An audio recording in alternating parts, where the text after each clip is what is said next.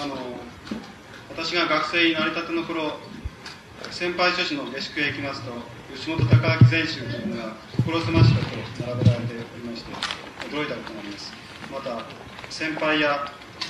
あの友人諸君が吉本氏のことを語る時の熱い口ぶりやそれから眼差しを私は忘れることがでま、あ、吉本さんはそういう意味で私たちにとって良き先達者であり心の支えでありました。そして十数年を経た今日においても世界及び文化の現在について温かいメッセージを私たちに投げかけています。それでは吉本さんお願いします。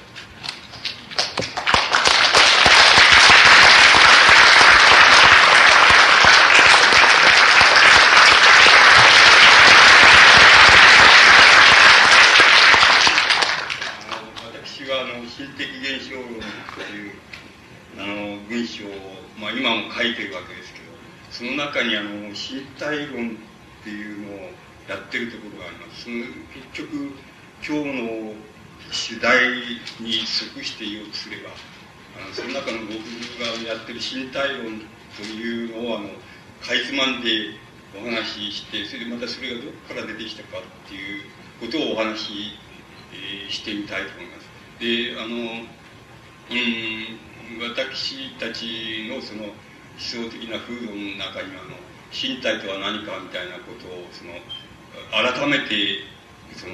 取り出して改めて問題にするような思考あるいは思想のその伝統っていうのはないわけでつまり我々はただ身体がそこにあればもうそれでいいわけでそれ以上のことは追求しないっていうことになっているわけです。であの身体論っていうのをやろうといたしますとどうしてもあの誰がうまいことを言ってるかっていうことから始まる以外になかったわけですしかしあの体験的に言いますとある時その読者の人読者だっていう人から電話がかかってきて自分はその少し前につまり1か月くらい前にその交通事故であの手をここから落としてしまった。でしかしあのな落としてしまったんだけどもそのそのこと自体がよく分かんないんだってていうわけです。でそれをそれを分かんないんだけどそれを教えてくれないかっていう電話をその未知のその読者だって人から言われたことがあのあったんです。それで「いや俺も分かんない」ってあのただ分かんないって。だけどその人が分かんないっていう意味は非常に深刻なように聞こえたんですつまりこの手がない落としちゃったって交通事故で偶然ですけども落としちゃったっていうことを以降一月ぐらい経ってるん。だけどそのそのこと自体がどうしても飲み込めない自分で自分が飲み込めないっていうことがかなり深刻な意味でその問われていたん。ですけど僕はその全くそれに対して答えることができないっていうことがあったん。ですそれでそういうことも含めましてこれは俺は少しやってみるん。だっていうこの問題をやってみようっていうふうな考えが、まあ、一方ではありましてそこで僕はあの心的現象論のある箇所で、えー、その身体論というのをあのやったのを覚えています。僕の身体論っていうのはあの古典的に言いますとそのあの古典ドイツのそのまあその関連論といいますかそういうところがあのそういうところが元になってるわけですで古典ドイツの関連論っていうのはこれ前提としてちょっと要約して申し上げますとその一番最初にその身体っていうことを非常によく考えた人はもちろんヘーゲルです。でヘーゲルはあのそのどういうことだけを言ったかって言いますとそのはっきりさせたかって言いますと要するに人間の身体がその何て言いますかその有機的有機的部分って言いますかつまりその今で言えばその自律的なその神経によって動かされているものっていう意味だと思いますけどもその有機的な部分っていうものがあるとでその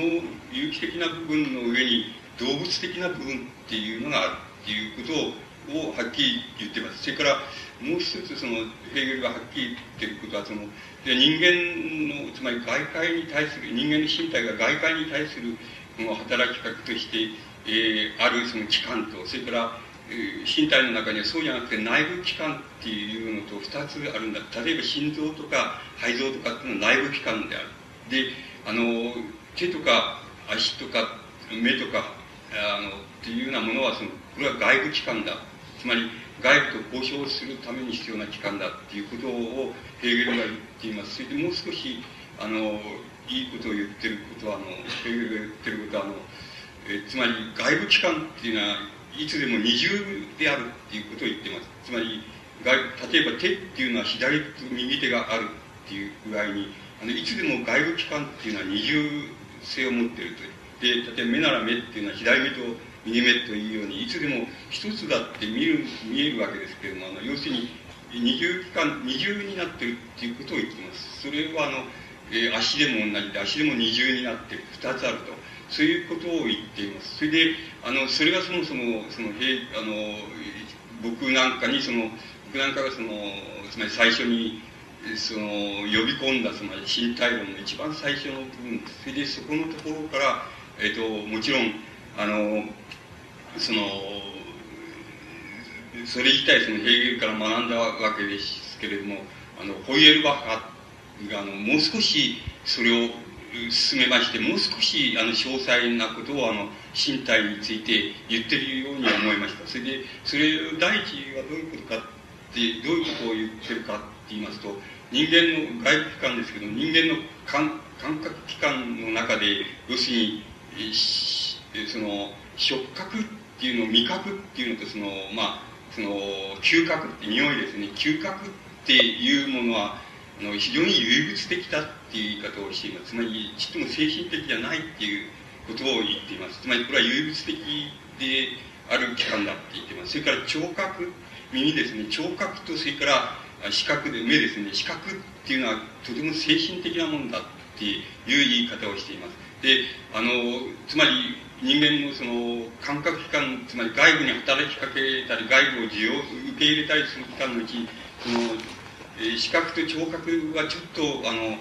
さまざまなその、なんて言いますか、刑事情学的な意味をつけられるその精神性を持っているその機関だっていうことを言っています。それから、今言いましたように、その、もっと味覚とか、その、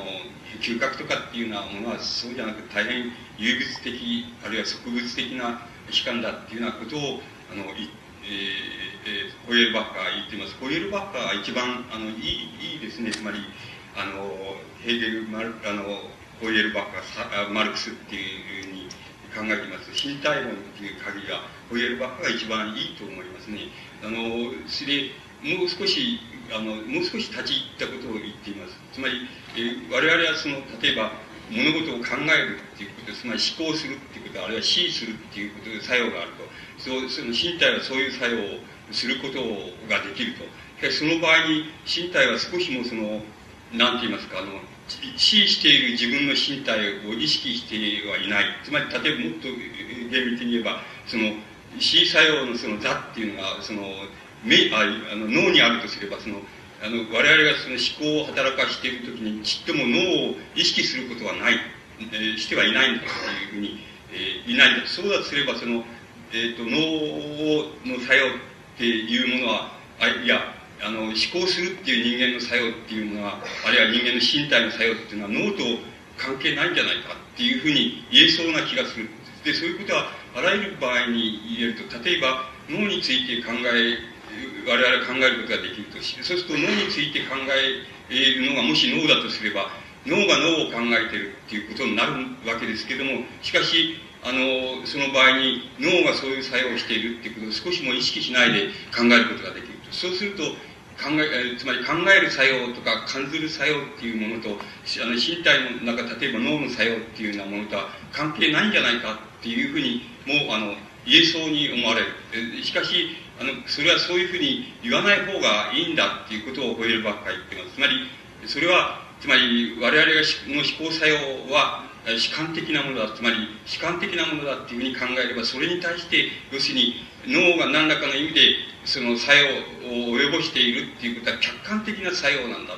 つまり客観的な作用なんだってそのまあそのつながりが我々の思考作用のつまり過程の中では別に別段意識することを必要としないっていうことに過ぎないので全然関係がないっていうふうに言わない方がいいんだっていうふうに、えー、超えるばっかり言っています。つまりあの考えています。とこの考え方はとてもいい考え方なんでつまりあらゆる意味でつまり身体っていう、まあ、心身って言いましょうか心身相関って言いましょうか心身相関の領域を考えていく場合のその基礎的なかつその古典的なその場所っていうようなものはこのホイエルバッカのこういう言い方の中で初めてそのはっきりさせられたっていうふうにさせられているっていうふうにあの言うことができるわけです。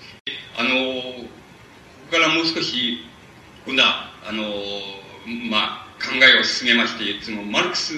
はどういうふうに身体っていうのを考えたかって言いますと、そのマルクスは身体を、つまり内部機関とか外部機関とかっていうふうにも考えませんでしたし、また、あの心臓とか肺臓がここにあってっていうようなことについても別段、あの、格別のその、言ってるわけではありません。ただ、その代わりそのマルクスは、あの、えっと、人間、つまり人間の身体が、あの、もしあの外界に対して外部の自然に対して働きかけるときには例えばそれは、えー、労働するとかある行動をするとかっていうことですけどもある行動をそのしてその外界に対して何かを加えるときにはそのその何か作用をするときあるいは行動を起こすときには起こしたところでもってその外的な自然っていうのはそのそのマルクス流の言い方をすればその非有機的身体としてすることしてしまうことなんだ。つまり人間があの行為をするとか労働をするとかあるいはあの歩くとかそういうことをやったややればやったとやったということ自体はそのその場においてその外的外部をその外部の自然を人間の身体あのつまり有機的な非有機的な身体にしてしまうことなんだ。もっと極端に言えば人間はあの外界を非有機的な身体にしてしまう以外に何もあの行動することあるいは行為することはできないんだっていうふうに言っています。そのつまりあのその時にマルクスはつまりあの人間の身体この輪郭あるこういう身体が内的にどういうふうに形成されているかあるいはそこでどういう器官が感覚器官があって外部に働かあのそれが働いているかっていうようなことはあの全く考えていないんですけどもただ身体性全体っていうことの考えの中でつまり人間は行動するときに必ず外界をあの身体にしちゃってんだ。つまり極端に言いますと行動するときにはその外界をあの自分の身体の何て言いますかこういわばあの範囲にしちゃってるんだ。またそういうことなしに人間はあの、えー、なんて言いますか身体っていうあ行動することはできないし労働することもできないっていうことをあのをマルクスは言っているわけです。で、このマルクスの言い方は大変興味深い言い方なんで、つまり身体っていう概念を何て言いますか、人間のこういう輪郭からもっと極端に、つまり何か行為すれば必ず、あの、行為された、つまり外界っていうのは必ず身体になっちゃって、してしまうんだ、してしまってんだっていうような言い方で、身体の概念を非常につまり広範に人間の何て言いますか考えられる範囲あのあれ行動できる範囲におけるその外界っていうのを全部身体だっていうふうに考える考え方をあの展開しているわけです。この考え方は大変面白い考え方ではあるわけです。ところで、その僕が考えたところでは、その身体論っていうことで考えたところでは、つまりこの考え方を取りますと、例えば、あの、なんて言いますか、その先天的な、例えば、その死体不自由でもって、その全然行動できない、あの、行動できない人間っていうのはあり得るわけです。つまり、それは死体不自由っていうことなんですけども、もし、全然行動できない死体、先天的にそうだっていう無人間っていうのはあり得るわけです。現にいると思いますけども、あるいはある時期からそうなったっていう人もいると思いますけど、そういう人にとっては、外界をその、つまり非有機的身体とすることはできないわけです。つまり、マルクスの考え方っていうのは、つまり、五体健全なる人間っていうのを基本にして考えてる考え方であって、もし五体健全でない人間がいたり、あの、いたり、またそういうふうに人間がなってしまった時には、外界に働きかけることができませんから、外界の自然を自分の身体としてしまうってことができないっていうことになってしまいます。そうすると、あの、この考え方っていうのは、あの、一見よろ、つまりある意味でよろしい、いい考え方のように思いますけども、しかし、あの、身体論の場合で言うと、大変なその欠陥を持つのではないかっていうふうに、あの、思われたわけです。で、ところで、そうしますと、僕の考え方では、その、なんて言いますか、マルクスよりもその、ホイエルバッハのがいいことを言ってるわけです。つまり、ホイエルバッハは外在的な、外部に働きかける機関って言いますか、感覚、感覚機関って言いますか、そういうものと、それから内在的な機関っていうのも、の区別もしていますし、それから、あの、どちらがその、どれが人間的な、あの、と言いましょうか、どれがその精神的な機関であり、あれ精神的な機関というのは何であるかということも言っていますし、精神的と言えない機関というのは何であるかということも言っているわけで、つまりこれで、この考え方でいきますと、その、あの外界への働きかけももちろんそうですけれども、その、身体の内在的な構造って言いましょうか、そういうものについても、あの、いわばその、どんな風にでもその、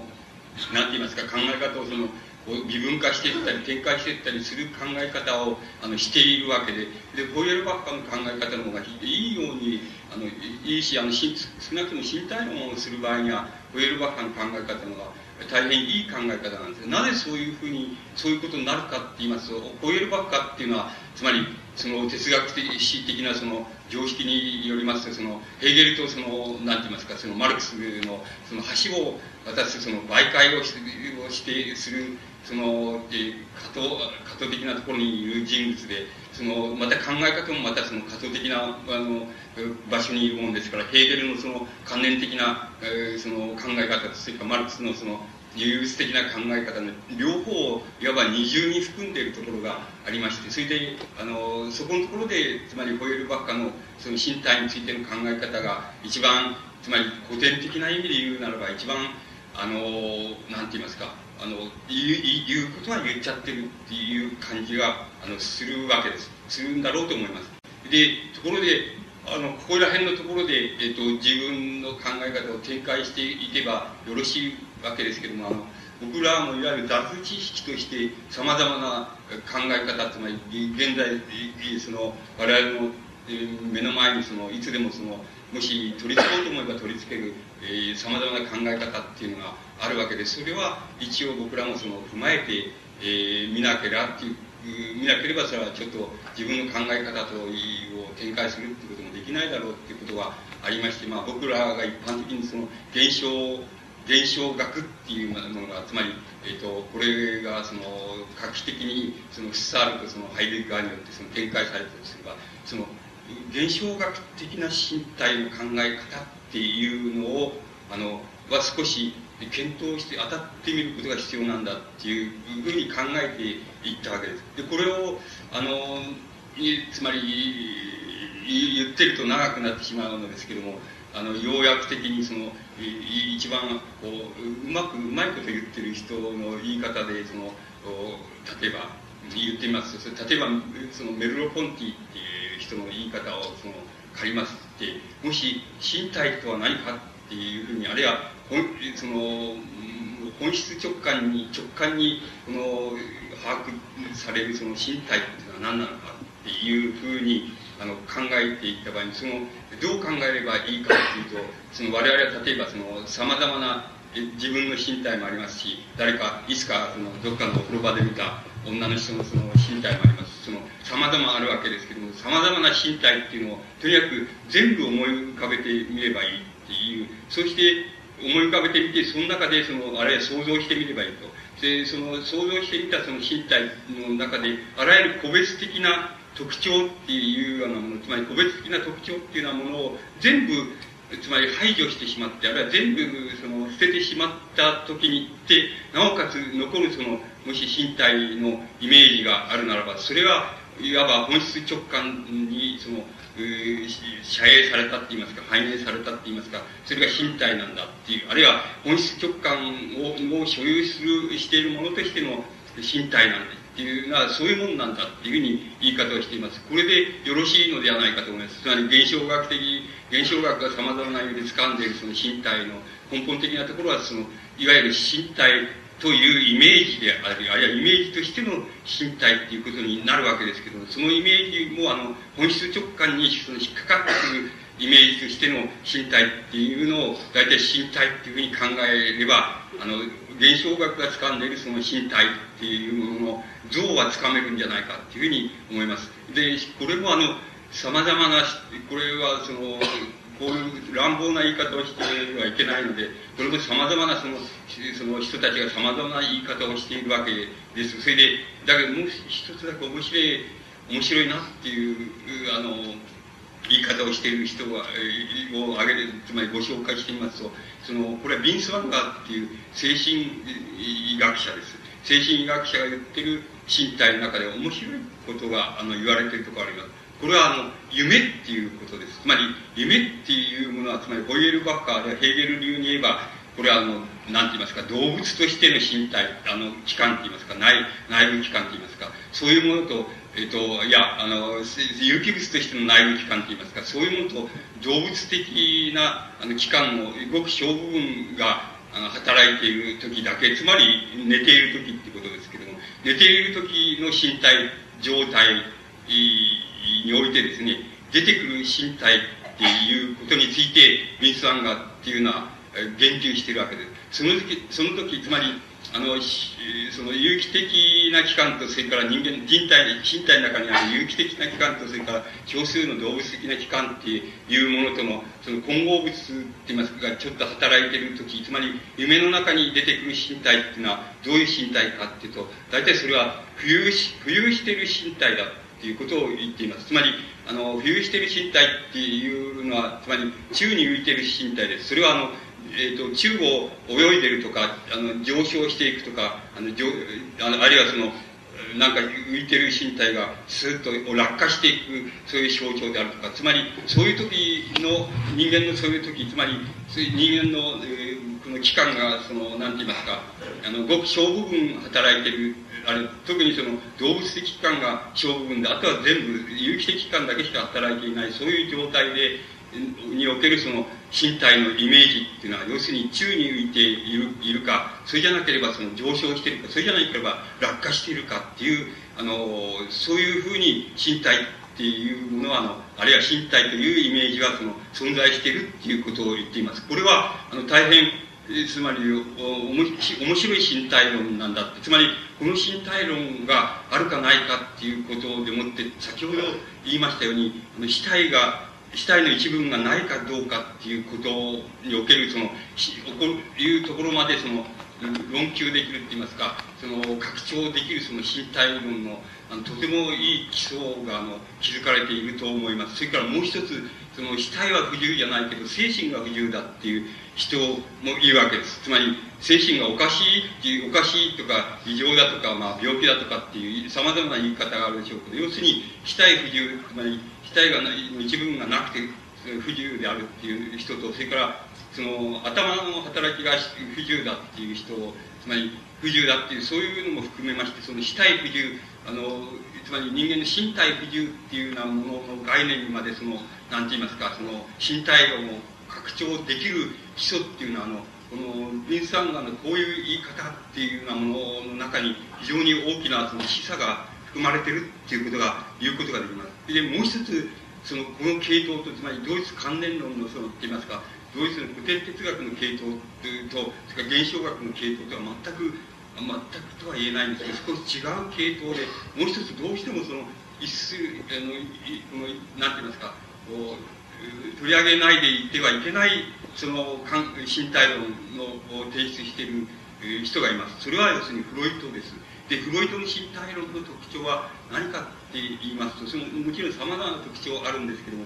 ごくその、つまり根本のところだけ申し上げますと、要するに人間の内内部器官ですね、つまり内部器官っていうものは、あの、必ず、つまり性的、つまり何て言いますか、性的意味と言いましょうか、性的なイメージと言いましょうか。どちらでもいいですけども性的な意味っていうものと必ず関係があるっていうことを言ったのはフロイフロイトの身体論が初めてなわけです。つまり身体の内部器官つまり心臓だとかあの何て言いますかえーと、腸だとかその肛門だとかその口だとかそういうものは全部要するに性的な意味がある。つまり性的な意味を対応させることができるんだっていうふうなそれが本当の身体っていうもののその成り立ちなんだっていうことを言ったのはあのフロイトが初めてでありそれはこれも大変画期的なものなわけです。つまりこのことによって例えばあのつまりあの相手の人はあの例えば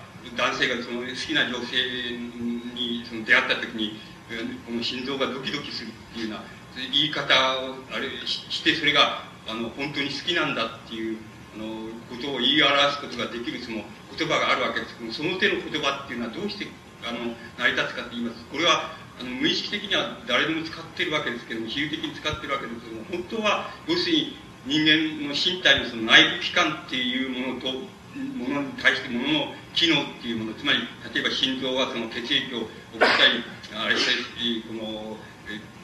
もう集めたりしてるそういう器官なんだっていうことと同時に心臓っていうのにはある要するにある要するに性的な意味がある。つまりエロス的な意味が対応しているんだっていうことを意味していると思います。つまりそのことを意識立てて意味させると例えば胸あの胸がドキドキしてるんだとか心臓がドキドキするんだっていうことで好きだっていうことをあのある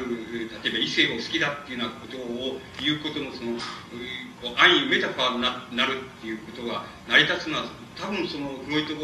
的に意識づけてしまえばその人間の内在的感が必ずそのエロス的な対応環境を必ず持ってるんだっていうことにあの起因すると思います。つまりこのことを無意識にじゃなくてその本格的につまり真っ向から取り出してしまったそういう身体論をやったのはそのフロイトであるわけです。でフロイトをはじめとするわけです。そしてこれはあの大変なある意味で大変な真理を含んでいるので今まで無意識につまり誰もがそういうことを漠然とは感じたりあるいは言葉で言ったりしていたにもかかわらずそれをはっきりと取り出すことができなかったものをあのフロイトが初めて取り出したんだっていうふうに言うことができますこのフロイトの考え方はまたあのこれを除外することが身体論として除外することができないっていうふうに思われます。であのまあそこら辺でそのまあ、そこら辺が例えば今申し上げました要約しましたようなことが例えば僕らがその心的現象の中でその身体論をやる場合にその目の前に置かれたその材料であったと言いましょうか。素材であったわけです。それでさてそれじゃそこから自分の身体論を作っていくっていうことになるわけになったわけですけど別に独創的に作ったわけじゃなくてあっちのいいとここっちのいいとこ全部あのつなぎ合わせればいいっていうことになります。つまりいいいいことになるんじゃないかそのつなぎ合わせ方っていうのが問題になりましょうけれども、まあ、とにかくつなぎ合わせればいいそれでそのつなぎ合わせ方は僕自身のえその例えば心的現象論の基本的な考え方に合致してなければあの意味がないわけですどんないいことを言ったって意味がないですから僕の基本的な考え方に即してあの即してそれをあの展開すればいいということになっていったわけです。で僕はか、えーと、まず何を考えてたっていうと要するにあのヘーゲルやそのホイエルバッカが言う外在的なその人間の危機感っていうのをにをまず考えたわけです。それでそれそれのその意味付けって言いましょうか。イメージ付けって言いますか。そういうことを考えました。それであのそれは基本的に僕の考え方によればそのあの要するにそれは、えっと、人間の何て言いますか。あることはあるいは感覚器官みたいなものが外界をこう受け入れる。例えば目が外界のものを見るっていうような作用は、えーと、いわば大別してしまえばそれ受け入れっていうものとそれから受け入れたものをその理解するっていうその2つの作用があるわけですけどもこの受け入れっていうことは何かっていう感覚器官が受け入れるっていうことは何かって言いますと要するに関係づけだっていうのが僕の基本的な考え方です。でこれは空間空間性であり同時にそれ空間性とは何かったらそれは関係づけなんだっていうのが基本的な考え方ですそれから受け入れたものをそれから理解するっていうことはねあるいは了解するっていうことは何かっていうことこの了解性っていうことは時間性だっていう時間作用だっていうふうにのが僕の基本的な考え方ですから、それに即して、その何を取り上げればいいかって、それは手と足を取り上げればいいじゃないかっていうふうに考えた、考えてきました。それで、それでいいだろう。それで基本的になその身体論のその枠組みは作れるだろうっていうふうに考えます。それで、あの、え皆さん、例えば、あの、その、これは一番いいのはその、いわゆる文学とか芸術とかっていうのが一番いいわけですけど、つまり、例えば文学とか芸術とかっていうのは、あの、なんでやるんだ？それは手で、手でやる。手手で書くとか、手あの手で文字を綴るとかっていうふうに、それは手で綴るんだ。すると、その場合に、あの、あつまり観念の作用自体は必ずしも手を必要としていないように見えます。つまり手なんか必要を動かさなくても観念作用であの、あることを受け入れ、そしてそれを了解することができます。しかし、あの、例えば芸術文学みたいな、そういうものを取ってきますと、その、つまり何かって言いますと、人間がその、言葉を操ったり、それから継承を描き出したりっていうようなことですけども、そういうことの場合には必ず手っていうのを動かすことなしにはできないっていうことがあります。そうすると、あの、つまり、それから、どんな、例えば、つまり、あの、それじゃ例えば芸術文学がその何て言いますか上上達するって言いますか大変よくできるっていうのはどういうことかって言いますどういうふうによくできるようになるかっていうとそれはあの手手で持ってやる以外に手で持って文字を書くとかあの手で持ってあの色を塗るとかっていうようにあの手手以外のものをいかに高度にしてもあの決して芸術文学だけはその良くならないわけなんですよ。つまり芸術文学を良くなる基本的な要因っていうのは、とにかくあくまでも手であって、あの手を動かすことであって、手を動かすこと以外のことをどんな修練しても、あの、いい芸術家あるいはいい文学者にはなれないっていうことはもう当然なことであってあんなわけです。つまり、あの、芸術文学みたいなもの、いわばそれは表現なんですけど、それは必ず手を媒介にしてなされる。そうすると、この手がやることっていうのは、僕の考え方では、つまり、このあるいは手とこと脳と直結でも言ってしてるわけですけどもつまり手がやることこの場合に手がやることっていうものは何かと言いますこれは多分僕の考えではその了解性っていうことなんじゃないか。つまり時間性っていうことを手があの作ろうとするんじゃないかっていうのが僕の基本的な考え方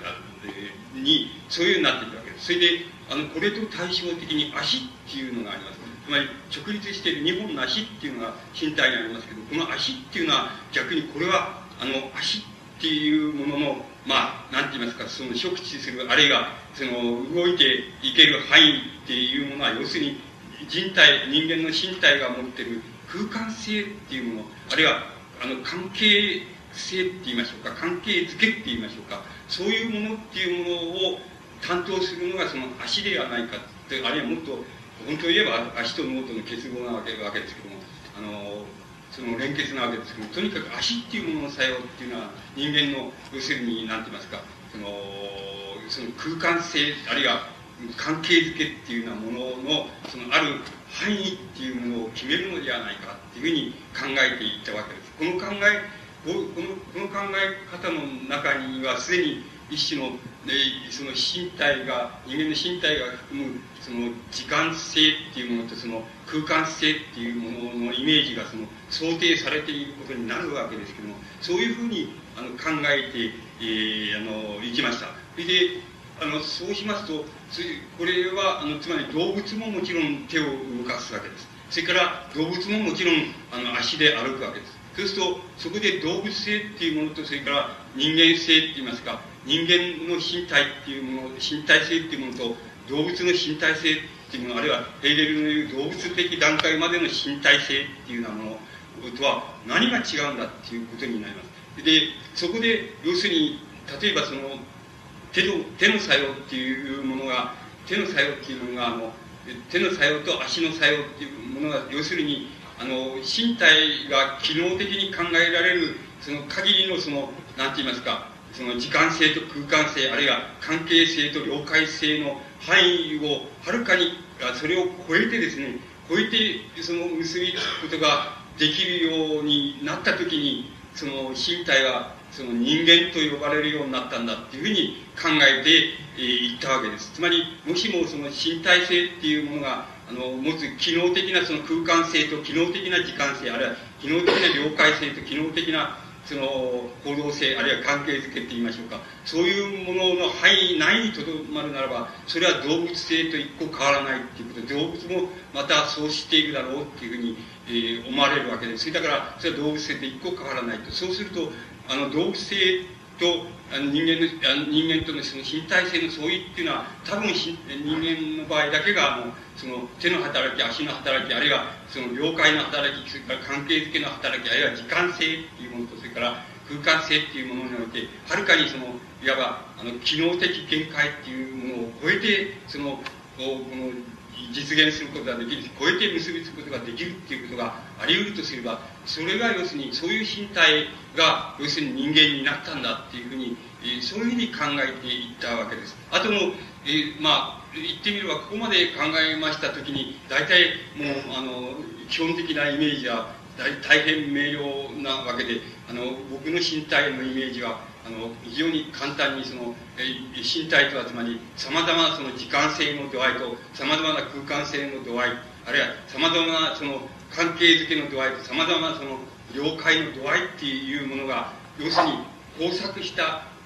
交錯した存在っていうものが要するにイメージとしての身体なんだっていうのが僕らの考えたその結論的なことになります。で、あのこのイメージは、このこのイメージの中で何がの次に何が問題になってきたかって言いますと要するにそういうホイエルバッカが言ったそのつまり味覚とか収穫とか、触覚とかっていうようなそういうその、えー、なんて言いますかそういうつまり有物的なあるいはその、えー、その、えー、なんて言いますか精神性が入ってないそういう感覚とそれから聴覚視覚のようなそのいわばホイエルバッカーに言わせれば精神的なその感覚器官なんですけどもそういうものとをいちいちその空間性と時間性の度合いとして度合いとしてある度合いののあり方としてそれを理解するっていうことがあの唯一残ることであるあるわけでそれはその度合いがどこにあるかっていうことは言え言えないまでもしかしどういう空間性とどういう時間性が結びついたものが聴覚であり視覚でありそれからどういう空間性とどういう時間性の度合いが結びついたものが例えば嗅覚であり味覚であるっていうようなことを言うことはそういう順序を言うことはあの割に簡単にできるわけでそれはあのそういうふうにした時に大体その、えーと、僕らの持ってる身体イメージとしての身体はあの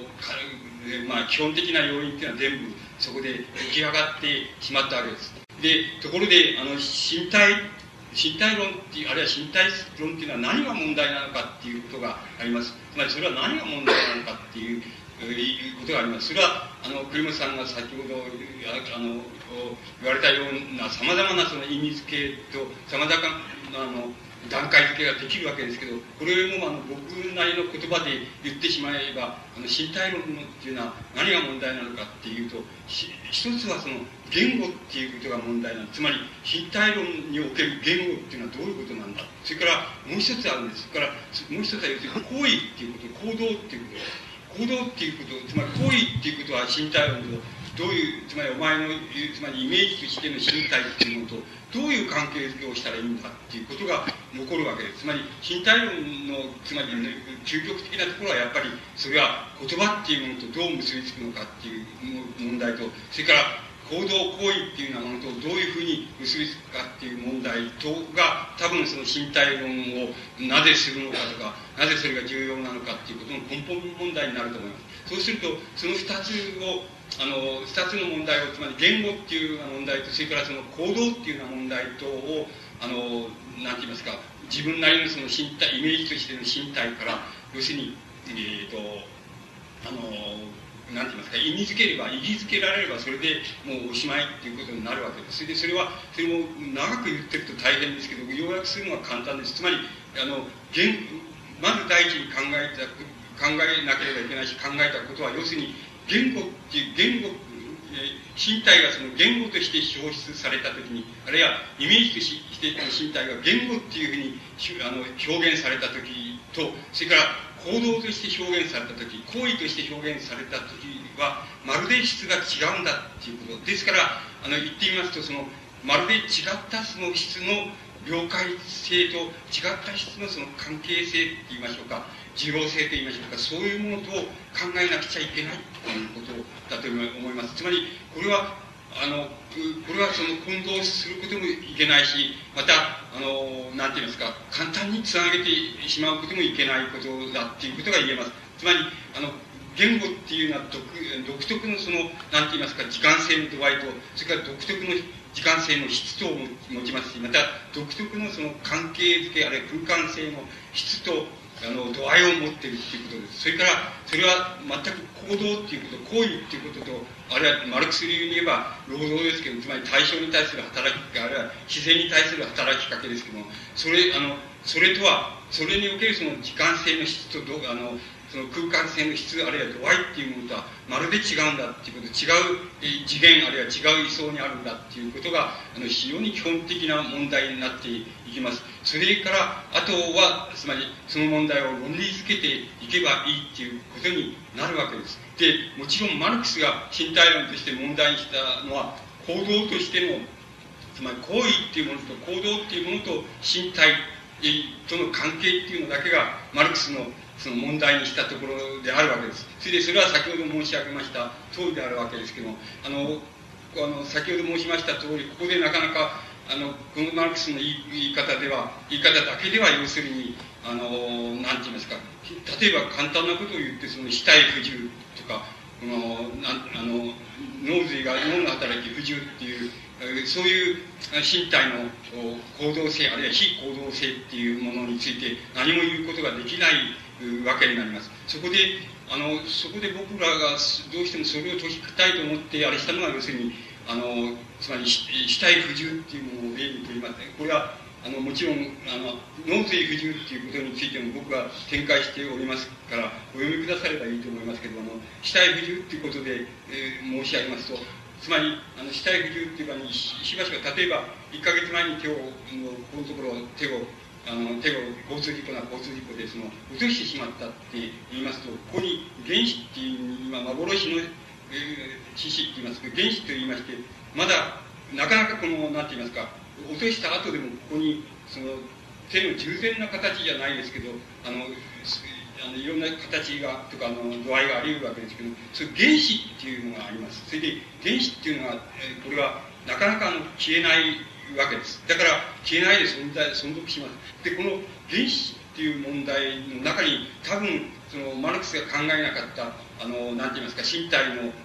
この、つまりイメージとしての身体の問題が、ここにかかってくるだろうっていうことが、まず、それは一つ言えるわけです。そして、あの、ところで、あの、僕が見ました、その死体不自由、不自由についてのその論考とか、その死体不自由者のが自身で書きましたその仕組みみたいなのを、あの、あれしてみますと、その、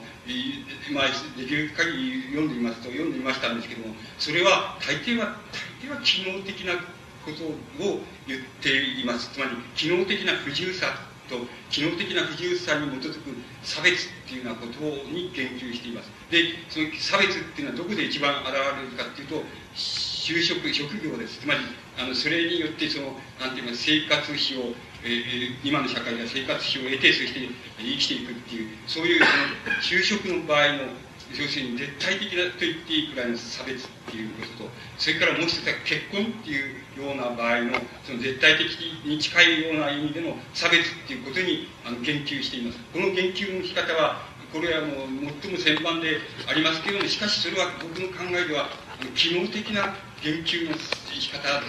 ていうふうに考えますですから大抵あの、それじゃお医者さんの今度は出てきて、お医者さんとその社会、なんて言いますか、社会保障問題、福祉問題の専門家が出てきまして、要するにお医者さんが技師を、あの、技師を作って、その非常に、その技師の機能をその実際にあると、実際の手があると同じくらいに機能化、機能を高度にしていくっていうことが課題じゃないかっていう言い方でそれをしますし、結婚の場合にはこれはどうすることもできないのですけども、あのどうすることもできないのですけどもこのどうすることもできなさの中には例えばあの要するにあのどう言ったらいいんでしょうつまり人相のいいあの人相のいい男と人相の悪い男がいてそれで一人の人に求婚したとしたら人相のいい方を取るんじゃないかとか他の条件も同じなんですけどもあの他の条件能力が同じなどインソの言うとるんじゃないかみたいなことをっていうのはつまり一般的にあり得るわけですからつまりその差別とその差別とその新商者が結婚できないという差別とのその何て言いますか違いっていうのをよくよく追求しなければいけないのでつまりそんなことは誰にもあるじゃないかって言えば誰にもあるわけです。つまりあの誰にもないじゃないかって誰にもないわけですよ。だからそのことの区別の問題ってのは一生懸命その追求しなければならないっていう問題っていうのは起こるわけです。でしばしばここでなされているあのいや現在なされているあの何て言いますかこの差別摘発者とそれから本人とそれからそのその周辺のその人たちのそのその問題についての適用の仕方っていうのは大変機能的であり機能的な意味でだけ言えばそれは決して不当ではないっていうふうになります。それじゃなければ死体不有者自身の死記を読んでみますと大抵は自分はその手が固くなかったと右手がなかったと。しかし自分はその超人的なその努力をしてそれでその結果そのみんなとしたい自由な人となんか仕事をしても全然劣らないまでにその自分はなった。あるいはそれ以上に普通の人以上に俺はなったって自分は一生の人で自身の中でいっぱいおりますしまたその宗教性をあの評価するそういう人たちもたくさんいます。であのしかしこれこれにも僕の考え方ではこの考え方も僕はどっか避けてるって感じがしてしょうがないんです。つまりあのそれほど偉大な人には違いないと思いますけどつまりヘレン・ケラーでも誰でもいいですけども偉大な人に違いないし偉大な努力をしたっていうことは大変な人だなっていうふうに思うけれどもそれにはちっとも普遍性っていうのはないわけですじゃあお前もそうしろっていうふうに言う以外に普遍性っていうのはないわけです。で誰もがそうできるかどうかっていうことは全くわからないことですからこれにも普遍性がないわけです。で一般的に言うとそのこの日の問題巡る問題に対してはちっとも普遍性がないっていうあのちっともとは言いませんけど大変その部分的な解釈と部分的な解決の仕方だっていうようなことがあのすぐに分かります。そしてすぐに分かります。でこの問題についてはあの何て言いますかそのいわばその一つ宿題みたいなふうにして残るわけです。つまりこれはこれこれは僕の考え方ではこれは多分人類が最後まで残すだろうっていうのが僕の考え方です。ですから簡単に解けるわけはないよっていうふうに思いますし簡単に解けると称してる人たちは違うんじゃないかっていうふうに部分的にしか解いてないんじゃないかっていうのが僕の考え方です。つまり僕の考え方では理想社会がつまり、えー、無階級の理想社会がでできてきたりその、えー、高級平和の理想的社会が出てきたりした後にまで僕は残るだろうっていうふうに考えています。つまりこの問題は最後に残るだろうっていうのが僕の理解の仕方です。つまりそれほど難しい問題だと思います。だからあの僕がそれをうまく解いてないのは当然だっていうふうに言いたいところですけどまあそそれに言わなくても多分誰でもがあの一生懸命考えているわけですけど誰もがちゃんとはあのうまく解いていないくてやはりこの問題は最後まで残るだろうっていうふうに思われるわけです。それでつまり今の現在の段階でもってそれを解こうとすればたった一つしかないんですよ。つまりたった一つの考え方しかないんです。つまり例えばある人がその昭和60年10月18日にその片腕がなくなっちゃったとしたしたらばその人はその人はの身体が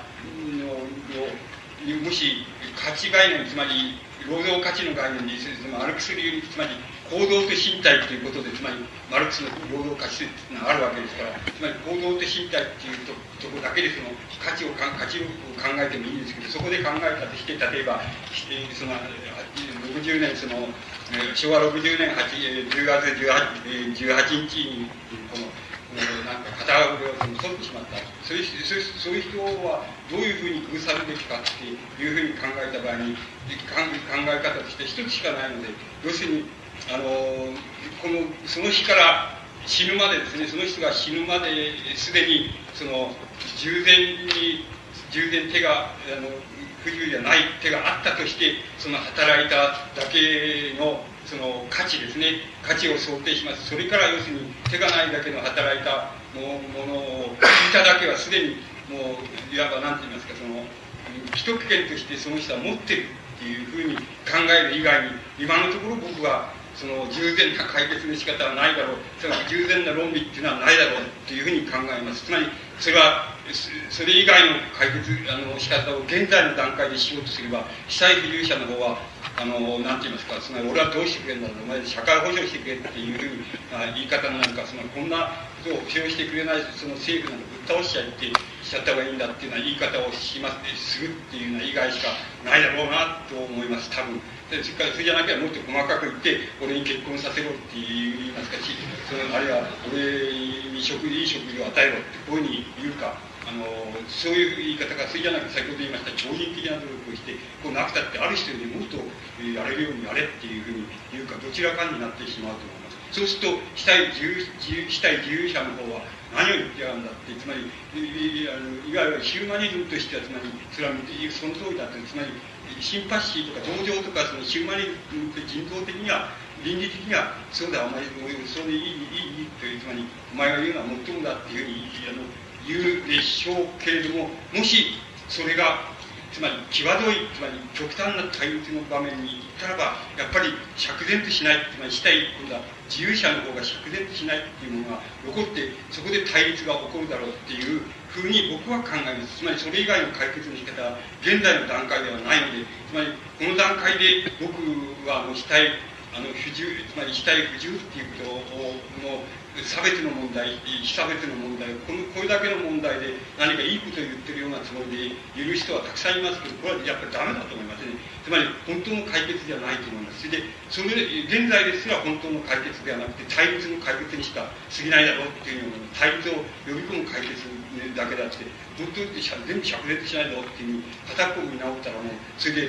おしまいって言いますか。それでもう徹底的な対立になるってそれだけの問題だとそれだったら今の段階でも言えることはつまり先ほど言いましたように死体が取れたその日からその人が死ぬまでの間にすでにその死体が取れただけでも労働価値がそのの生産がその、えー、その少なくなった分っていうのはすでにその既得権があるんだっていうふうにそういうふうに理解するっていうのが唯一の解決の仕方ですけどもさてそれを万人が納得するかどうかあるいは奇想天外な考え方だっていうふうに言われるかどうかは全く分かりません。でも僕はやはり奇想天外な解決だって言われるだろうと思いますけどももし対立なしにそういうもし需要を受け入れるっていうようなことであの言えるんならば今の段階ではそんなことしか言えないように思っています。つまりあのこの問題は依然としてその未解決でありますし身体論としても未解決であります。多分これは人類が最後まで持ち越すだろうっていうのがこれを簡単に解決できるなんて思わない方がいいでしょうっていうのが僕のあの基本的な考え方です。ですからあのそういう意味ではあの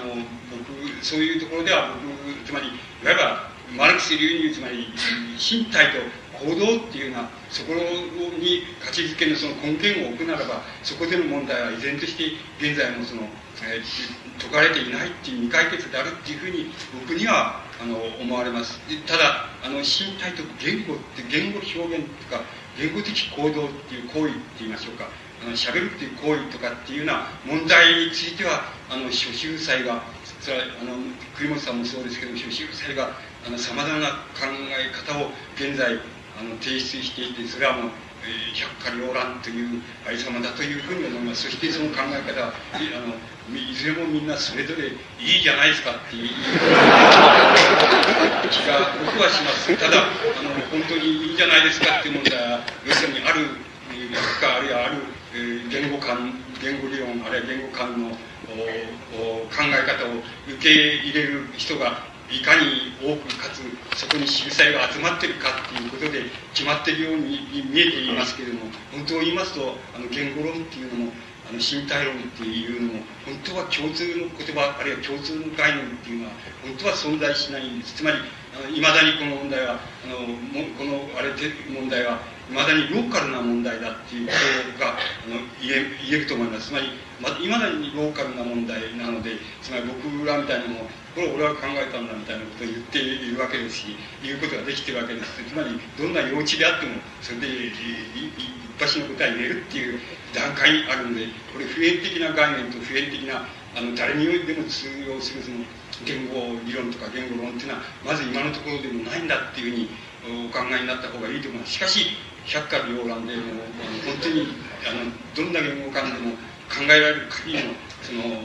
ことは考えられているって言っていいくらいたくさんあると思います。あのその中でまああんまりみんな秀才が集まってこないですししょうがないですけどもまああの僕らがの